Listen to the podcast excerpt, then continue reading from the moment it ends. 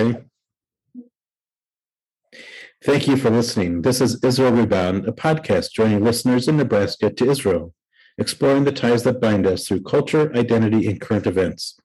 I'm Alan Potash in Omaha, and I'm joined with my co-host Liz, Felstern in Jerusalem. Liz, how are you today? Hello, hello. Doing very well, Alan. Yourself? I'm good. I'm not really in Omaha. I'm in Flagstaff. Um, so if my audio quality is not normal, it's because I'm not in my normal environment. But we have lots of things to talk about today. Uh, and um, I really just want to touch on something, and we can expand on it next week when we uh, talk again. But there was a bill in the Knesset this week that was quite contentious. It was about providing electricity to Israeli citizens in villages that currently don't have uh, basic needs electricity, water, power, etc., broadband. And I want to just kind of talk about how it's viewed by some as infrastructure discrimination. So that's a phrase that I um, had not really thought about before, although infrastructure and basic needs in many communities around the world, there's a, a different um, way of providing those needs to cities and communities. And I think it's important now that in Israel, the current coalition is really advocating for basic needs in villages that currently don't have those same needs. I wonder if you can kind of talk a little bit about how property taxes and those values and how the needs are met uh, from your perspective. Sure. So, a couple of things. You sort of intimated, I think, already that this idea of infrastructure discrimin- discrimination is not unique to Israel. And there are parallels to it, certainly in the United States as well, right? We can all probably think of neighborhoods that don't get the same services, whether it's hardwired infrastructure like connection to utilities, but also services, right? How quickly do firefighters show up or police fighters show up, right? There are all sorts of services that we know there are differences. And that does exist in Israel as well, absolutely.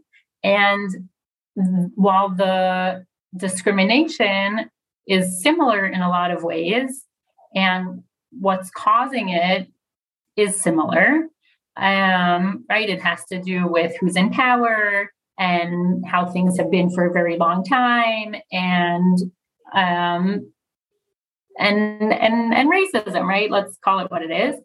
Um, but the way that it gets justified is a little bit different because in addition to sort of the othering of who lives in that neighborhood, there's another layer of talking about, well, if we bring infrastructure, full and, and quality infrastructure to a neighborhood, what does that say about how we view the future of that neighborhood?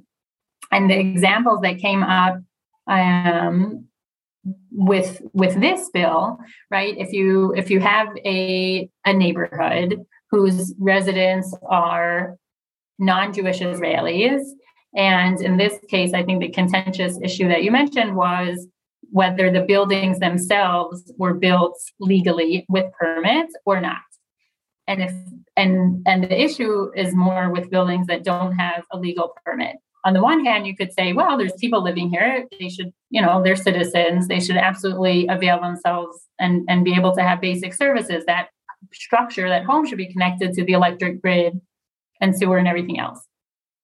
But on the other hand, you say, well, if it's an illegal building in a disputed area, what does connecting it to the grid say about the long term plans for that neighborhood, right? Whose hands is it going to stay in? Whose hands is it going to be in ultimately? And it feeds into the demographic issues, which we know are sort of mixed in with all of this in Israel as well. So that's, I think, what you're pointing to is whether or not the structure itself was built uh, in a legal manner. And I think again, when we talk about the infrastructure discrimination, what what constitutes a legal or properly permitted building.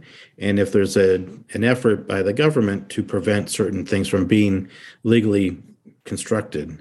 So that's a greater conversation. So I think that part of the the the bill that has been addressed is really to start to bring those communities uh, in legal standing, and by doing that, mm-hmm. providing those basic needs. I think about it, and again, this is as I look at communities in America that we know that certain neighborhoods utilize property taxes in order to cover certain benefits. And it's most clearly looked at in terms of education, especially in most states where property values cover the cost of education. And we know that in some areas where property values are greater, the quality of education also is greater. So that's not a balance across the community of how to provide proper education. Are you seeing similar things in Israel based on property values and property taxes? Again, yes, we have a very similar, and then with an added layer. Everything in Israel is sort of like that. It's like we have the same problems you do, but ours are even one step sort of more more complex. So yes, we have um, what are more commonly called municipal taxes, but basically the same as a property tax in the states because they are tied to each residence, business, etc. And the way they're calculated takes of in into consideration a couple of things. One being the size of the home, right? The same as you have in the States. There it's per feet here and every place else in the world, mind you, is by meter, except for the States. Uh, we can talk about that another episode. Um, but in addition to figuring it out by square meter, each neighborhood, even within a city I'm talking about, each neighborhood is assessed at a different rate based on how affluent that neighborhood is. So the wealthier, nicer neighborhoods are paying more per square meter, and probably each home has more square meters. And then you have other neighborhoods that are being charged less. Um, now, the government, of course, of the whole city is meant to sort of be the equalizer, right? And take those funds and shift them around so that students are getting equitable access to resources regardless of which neighborhood they live in. And the problem is A, does that always happen? But B, there are neighborhoods who either because of ability or attitude to the establishment don't pay their municipal taxes at the same rate meaning not what they're like not just what they're supposed to pay but maybe they, they refuse to pay outright. So the percentage of people who are um, meeting that tax obligation is not the same across neighborhoods so you, you're making me think a little bit more about a couple weeks ago when tel aviv was considered the most expensive city in the world to live in so are you mm-hmm. saying that the residents in tel aviv are paying more in municipal and property taxes, therefore providing greater uh, basic needs to people in those communities or in that city. Uh, is there evidence that that's actually true? Well, so um, cities are divided into zones in terms of paying their municipal taxes. And your home might be in one zone and your child's school might be in a different zone.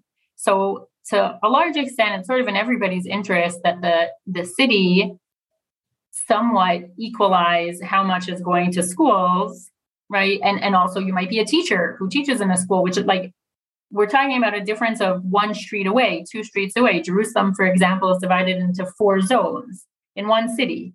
So um, so yes, the amount that public schools get is calculated not according to zone. It's by student, um, and there are all sorts of other factors. If you have certain percentages of students, right, that are below the poverty line, et cetera, et cetera, maybe there's a certain amount of overlap, but it's not calculated in the same way. So yes, the city is taking these funds that they're assessing at different rates per zone, but then spreading them amongst at least in the education system, more equitably than that.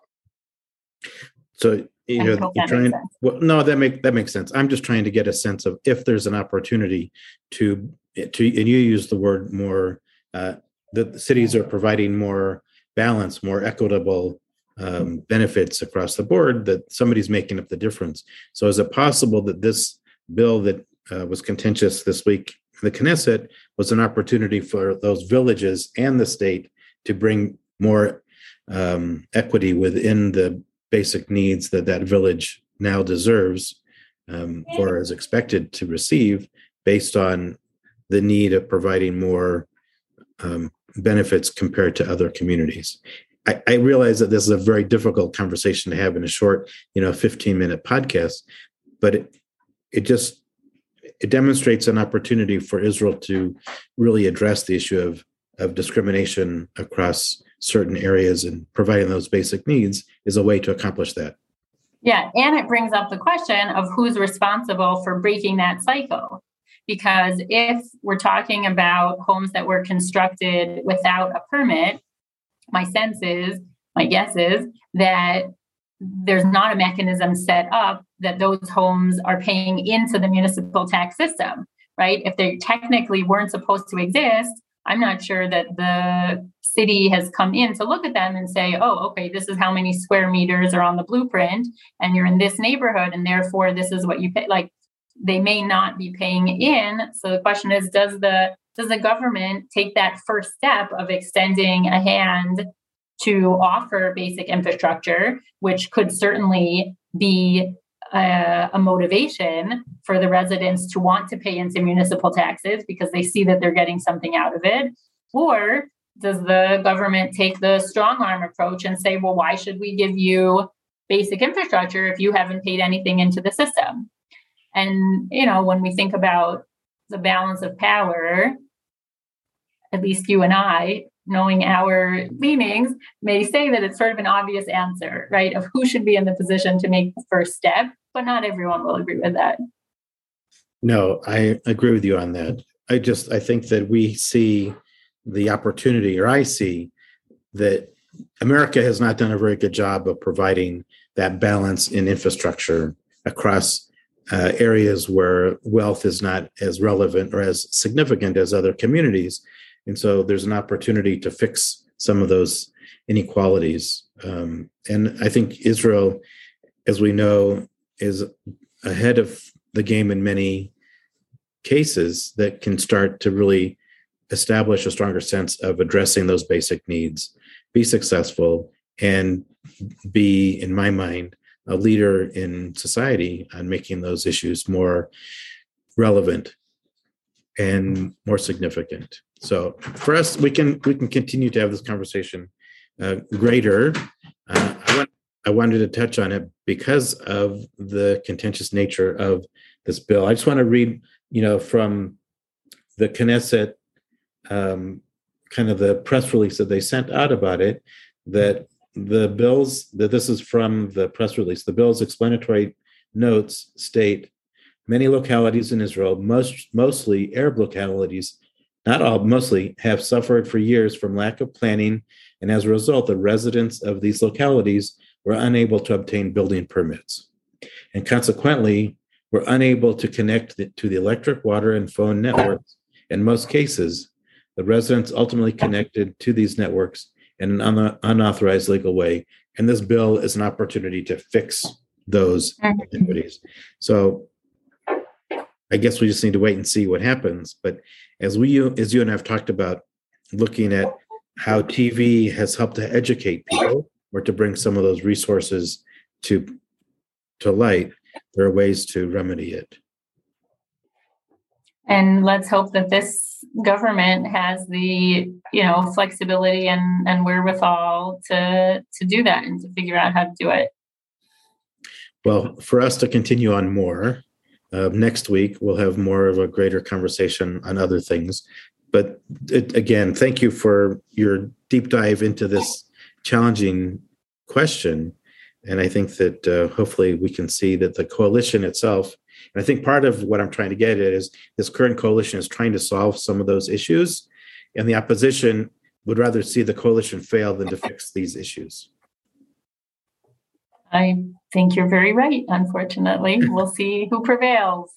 Okay. Uh, with that, Liz, thank you very much for your time today. And uh, for those who've been listening, this has been Israel Rebound and uh, looking forward to future conversations on serious matters. And people will listen to what we have to say. So thank you all again for listening, Liz. Thank you for your time today. Thanks, everybody.